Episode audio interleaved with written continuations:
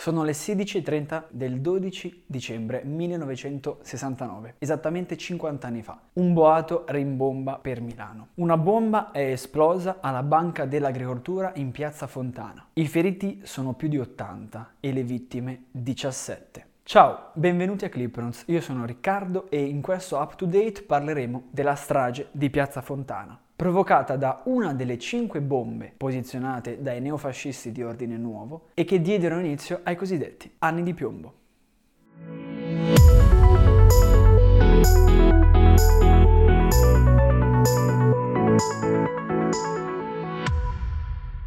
Il 1968 è ricordato per essere l'anno di grandi proteste e rivendicazioni sociali. Questa situazione continua e anzi cresce nel 1969, che è un anno di grandi tensioni politiche e sociali in Italia. Infatti già in primavera e estate ci furono dei piccoli attentati che però non provocarono vittime a Milano ma anche in altre città. Le contestazioni che nel 1968 erano iniziate dagli studenti delle università erano cresciute e a queste si erano aggiunte anche quelle di operai e dipendenti di fabbriche e aziende. Al crescere dell'intensità delle proteste cresceva anche la reazione alla repressione delle forze dell'ordine, che portarono quindi al cosiddetto autunno caldo del 1969, culminato poi il 12 dicembre con l'esplosione di quattro bombe a Milano e Roma e il ritrovamento di un quinto ordigno non esploso in piazza della Scala sempre a Milano. Quella che causò maggiori danni è proprio la bomba che ricordavamo all'inizio, cioè quella che esplose in piazza Fontana. Esplose alle 16.30, nel momento in cui diversi agricoltori e commercianti si erano trattenuti nella banca oltre l'orario di chiusura, perché infatti si trattava di un venerdì, giorno di mercato, quindi il giorno in cui erano maggiori gli affari della banca.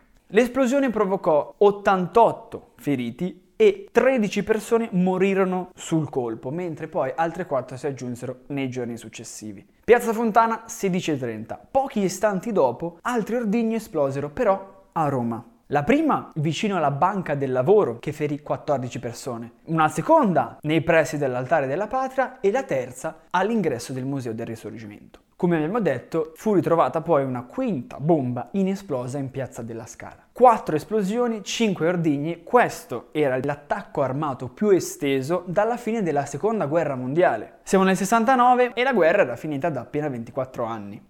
Chi si trovava sul luogo ricorda di aver ipotizzato si potesse trattare dell'esplosione di una caldaia, ma bastò poco per rendersi conto che in realtà si trattava di un'esplosione causata da un ordigno. Fin da subito i commenti pubblici su questi attacchi si divisero in base all'orientamento politico, con la sinistra estrema extraparlamentare più radicale che accusava l'estrema destra neofascista, appoggiata anche da una parte delle istituzioni, che aveva organizzato questo attacco per instaurare instaurare paura nella popolazione e spingere così gli elettori a votare la democrazia cristiana e i partiti di centro e centrodestra che promettevano agli elettori maggiore sicurezza. Mentre i partiti di centro e i grandi giornali inizialmente non si sbilanciarono nell'attribuire responsabilità. Anche se le indagini fin da subito si orientarono nella direzione opposta a quella ipotizzata dai militanti di sinistra, cioè le indagini seguirono la cosiddetta pista anarchica. 150 persone furono fermate la sera stessa. Fu arrestato anche Giuseppe Pinelli, che fu trattenuto in questura per quasi tre giorni e sottoposto a un duro interrogatorio. Tra l'altro, dopo il terzo giorno, in circostanze misteriose, Pinelli precipitò da una finestra morendo. Della sua morte fu accusato il commissario Luigi Calabresi, che però due anni dopo fu ucciso in strada. Della sua morte fu accusato il gruppo di estrema sinistra Lotta Continua, con una sentenza che è tuttora discussa e contestata. Dopo la morte misteriosa di Pinelli, le indagini proseguirono e fu subito arrestato Pietro Valpereda, un ex ballerino di 37 anni, che un tassista aveva testimoniato di aver accompagnato in piazza per depositare una sospetta valigia di pelle. Immediatamente fu visto dall'opinione pubblica come il colpevole, tant'è che al TG1 Bruno Vespa annunciò che era il sicuro colpevole della strage di Piazza Fontana. Dopo essere stato consegnato all'agonia mediatica e essere stato trattenuto in carcere per mille 1100 giorni Valpreda fu rilasciato e infine fu definitivamente assolto soltanto nel 1900 1987, cioè 18 anni dopo la strage, 18 anni dopo il suo primo arresto. Abbandonata la pista anarchica, si iniziò a seguire la pista neofascista. Al centro di questa pista c'era Giovanni Ventura, all'epoca giovane editore padovano e membro del gruppo neofascista Ordine Nuovo. Insieme a lui fu sottoposto a indagini anche l'amico Franco Freda e lavorarono al caso diversi magistrati tra Treviso e Padova, ma anche magistrati di Roma. Tutti arrivarono alla conclusione che non c'erano abbastanza prove per procedere nei loro confronti. Due anni dopo, però, nel 1971, durante dei lavori di ristrutturazione in una casa nel Trevigiano, furono ritrovati nell'intercapedine di una casa delle armi, un vero e proprio arsenale, e il proprietario della casa dichiarò che era stato proprio Ventura a chiedergli di nascondere lì quell'arsenale. Questa sembrava la conferma dell'effettiva esistenza di un movimento eversivo e militare di estrema destra tra Padova e Treviso. Tra l'altro, proseguendo le indagini, la polizia trovò anche degli esplosivi simili a quelli utilizzati per le esplosioni del 12 dicembre del 1969. Scoprirono anche dei documenti segreti interni del SID, uno dei servizi segreti italiani del tempo. Grazie a questi elementi, Freda e Ventura nel 1972 furono arrestati.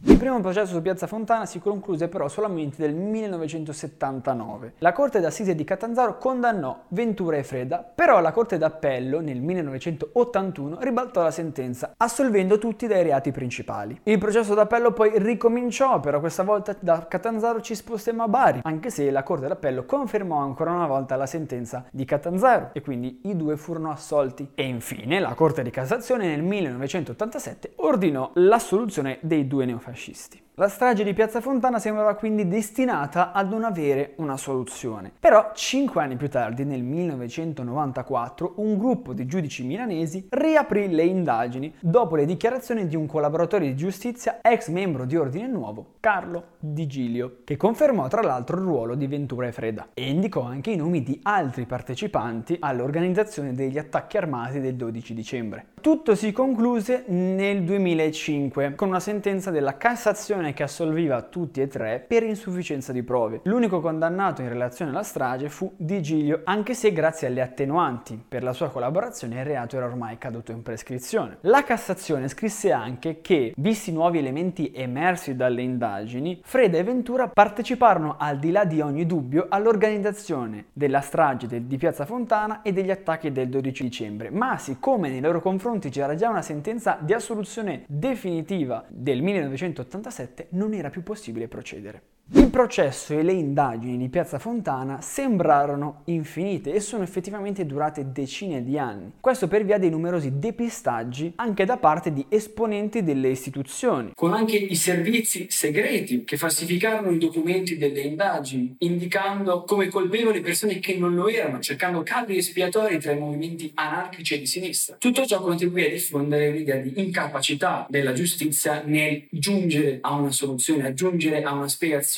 della, degli attentati. Fu una svolta storica per i movimenti studenteschi nati tra il 68 e il 69 diffondendo la convinzione che lo Stato fosse consapevole, se non addirittura complice, della violenza stragista, andando a comporre la cosiddetta strategia della tensione. La strategia della tensione in Italia è un'idea politica, è una teoria politica che va a indicare quegli anni cosiddetti anche anni di piombo, che vanno dalla strage di Piazza Fontana nel 69 alla strage di Bologna nel 1980. Alla base di questa strategia c'era l'idea di provocare una serie di attentati e attacchi per per diffondere paura nella popolazione, indicando come colpevoli movimenti anarchici e di sinistra, così da spostare l'opinione degli elettori su quei movimenti e partiti di centro e centrodestra che promettevano maggiore sicurezza, dando così a loro la possibilità di richiedere, giustificare e attuare una svolta politica di stampo autoritario, che desse maggiori poteri allo Stato, maggiori poteri alle forze dell'ordine di polizia. Ci ricorda qualcosa successo di recente forse? Però su questo lascio riflettere voi. Questa puntata finisce qui, ricordatevi di seguirci su tutti i social, in particolare su Instagram e su TikTok, visitate il nostro sito clipnos.it e noi, come sempre, ci vediamo alla prossima puntata. Thank